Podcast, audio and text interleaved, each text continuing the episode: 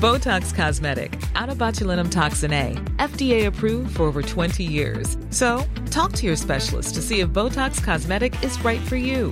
For full prescribing information, including boxed warning, visit BotoxCosmetic.com or call 877-351-0300. Remember to ask for Botox Cosmetic by name. To see for yourself and learn more, visit BotoxCosmetic.com. That's BotoxCosmetic.com.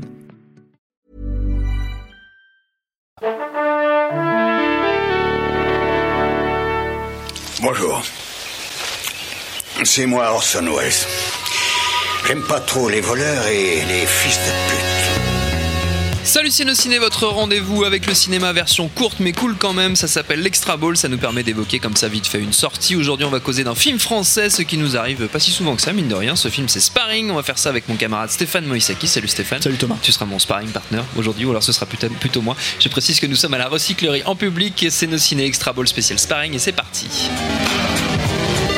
Monde de merde. Pourquoi il a dit ça ? C'est ce que je veux savoir. Sparring, c'est signé Samuel Jouy, c'est son premier long métrage, on le connaît surtout comme comédien. Ça n'est sans doute pas un hasard s'il a embauché un autre comédien-réalisateur, Mathieu Kassovitz, pour incarner le personnage principal, Steven Landry, un boxeur cadra à la carrière de loser qui accepte de devenir le sparring partner, le punching ball vivant, en somme, d'un grand champion joué par un vrai boxeur, en l'occurrence, puisqu'il s'agit de Souleymane Mbaye. Est-ce que c'est bien ça, Stéphane ? C'est ça, c'est tout ça. À fait. Alors, qu'est-ce que ça vaut, ce Sparring ? Bah alors, écoute, moi déjà, parce que quand même le cinéma, la boxe au cinéma, c'est quand même un truc qui a été rabâché, oui. Qu'on continue à rabâcher d'ailleurs. Tu sais, il y a une suite à Creed. Oui, oui, tout à fait possible. Voilà. Mais là, Creed, c'est encore autre chose parce qu'on aurait pu avoir au moins l'apport de Stallone. C'est ça. Mais là, bref. Non, le truc qui est intéressant dans Sparring et qui malheureusement, moi, je trouve, n'est pas complètement, suivi, c'est le fait que justement, en fait, axé ça sous l'angle des sparring partners, c'est plutôt rare en fait. Oui. Et c'est intéressant parce que c'est déjà un sujet qu'on connaît assez mal en fait. Tout à fait, voilà. Et c'est un sujet qui malheureusement, au final, n'est pas vraiment traité dans le film en fait. C'est-à-dire que il y a une interrogation qui est soulevée. Oui. Pourquoi tu fais le sparring partner, c'est-à-dire sa femme lui demande, parce qu'il lui a dit, elle dit au personnage de Kassovitz, elle lui dit mais t'as toujours refusé de faire ça, tu sais que en gros t'es t'es de la chair à canon pour ce boxeur en fait qui va te massacrer la gueule juste pour pouvoir se mettre en forme quoi. Et lui en fait en gros dit non, enfin d'un seul coup il refuse cette logique là et essaye de justifier le truc. Voilà, mais c'est surtout parce qu'ils ont des problèmes financiers qu'il accepte évidemment la chose et qu'il effectivement il a du mal à raccrocher sa carrière parce qu'il prétend en fait s'arrêter au 50e combat, il est en 49e. Donc voilà cet angle-là qui moi je trouve était assez passionnant parce qu'en fait ça aurait pu vraiment infuser le récit en fait d'une dramaturgie complètement différente et avec des enjeux qui sont un petit peu touchés ici et là dans un Rocky par exemple en fait quand moi je me rappelle je sais que c'est un film qui est mal aimé, mais je me rappelle de Rocky V au début où ça commence vraiment. Non, mais je sais que les gens rigolent avec ce film, mais parce que les gens devraient revoir ce film. Et c'est un brouillon de Rocky Balboa, mais les choses sont là déjà. Ça commence quand même par une scène où t'as Stallone qui est littéralement brisé de l'intérieur en fait et qui s'effondre en fait en larmes dans les bras de sa femme. Et il y a tout un questionnement sur le fait que il peut plus se battre en fait. Oui. Et c'est pas un sparring partner le personnage de Rocky Balboa dans Rocky V, mais c'est intéressant de jouer sur cette logique de personnalité brisée en fait par les obligations on va dire du métier et du combat, du sport quoi. Et en fait malheureusement ça s'est complètement éludé à la fois dramatiquement, à la fois même dans le sujet en fait parce que ça redevient un film français, c'est-à-dire que ça redevient alors je dis ça un petit peu méchamment mais pas vraiment en fait parce que justement ça redevient un bon petit film français, c'est-à-dire qu'en fait en gros ça redevient un film intimiste qui se concentre notamment en fait sur les relations du personnage de Kassovitz et de sa fille aînée qui a 10-12 ans et qui est, moi je trouve par petites touches de détails fréquentes comme ça, très touchante. Donc je peux pas dire que on y gagne au change au sens où on aurait pu avoir un film qui aurait vraiment pu faire une différence en fait dans son sujet, dans sa façon d'aborder son sujet, dans son angle. Mais par contre on en ressort quand même avec ça en fait, c'est-à-dire des petites touches émotionnelles. Le truc c'est que voilà, c'est-à-dire moi je m'attendais par exemple à J'aime bien, moi, Kassovitz acteur. Je trouve que c'est un bon acteur, et je trouve que c'est un bon acteur parce que c'est quelqu'un qui fait ressortir l'humanité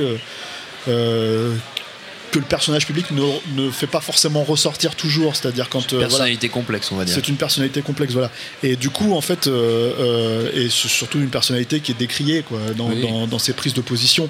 Donc du coup, je pense que... Qui a toujours mal vécu son positionnement par rapport au monde du cinéma et la manière dont ses films sont reçus. Tout à fait, voilà. Tu le dis mieux que moi. Et le truc, en fait, si tu veux, c'est que du coup, quand tu le vois en tant qu'acteur et qu'il sert, en fait, une histoire, un récit et un personnage et des émotions, en fait, qui ne sont pas censées être les siennes, bah, d'un seul coup il ressort, faut vraiment ressortir ça. Je suis pas un grand fan du fabuleux destin d'Amélie Poulain, mais je trouve qu'il joue beaucoup mieux qu'Audrey Tautou là-dedans, par exemple, si tu veux. Je le trouve beaucoup plus touchant, lui, en tout cas. Dans le Munich de Spielberg, je trouve que c'est l'humanité, c'est le cœur littéralement de cette équipe. C'est le cœur, c'est l'humanité, voilà. Humain, exactement. Et du coup, voilà. Et ça, c'est un truc qui n'est pas totalement retranscrit, en fait, dans le film.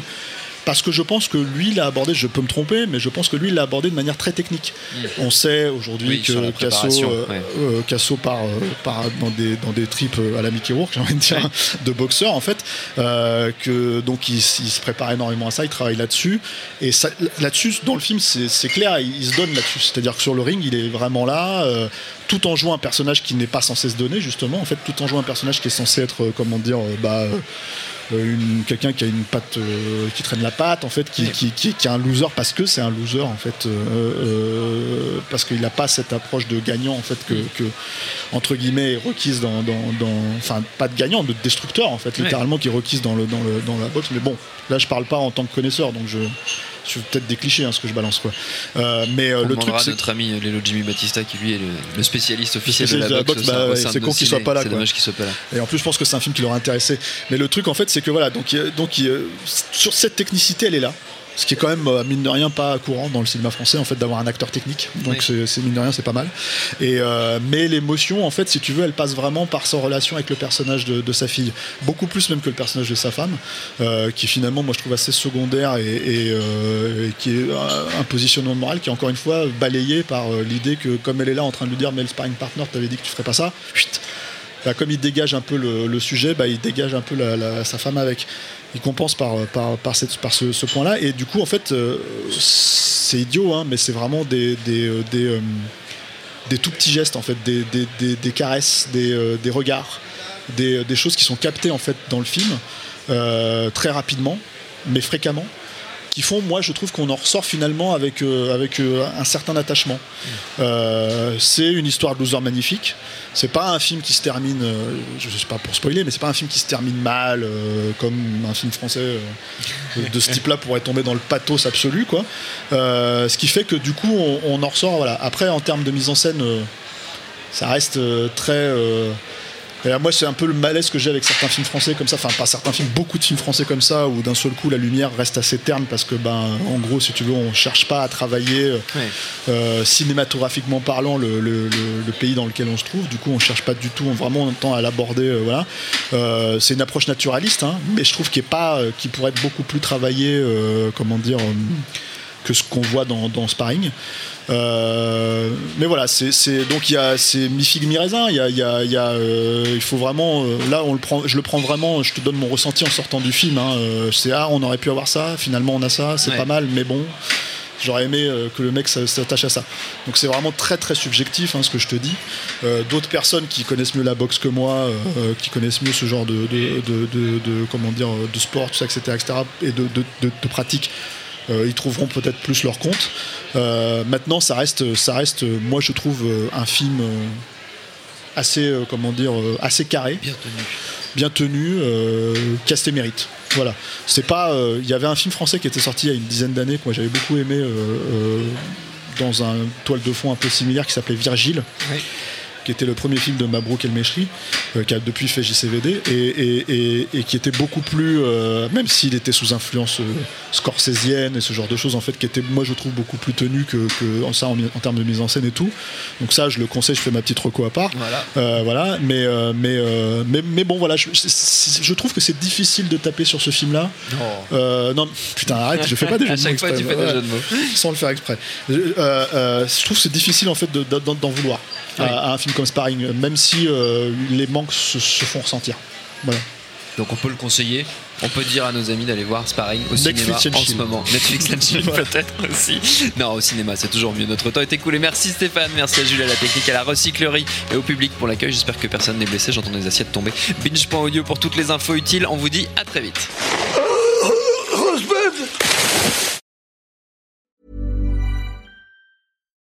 Botox Cosmetic, onabotulinum toxin A, FDA approved for over 20 years. So, talk to your specialist to see if Botox Cosmetic is right for you. For full prescribing information, including boxed warning, visit BotoxCosmetic.com or call 877-351-0300. Remember to ask for Botox Cosmetic by name. To see for yourself and learn more, visit BotoxCosmetic.com. That's BotoxCosmetic.com.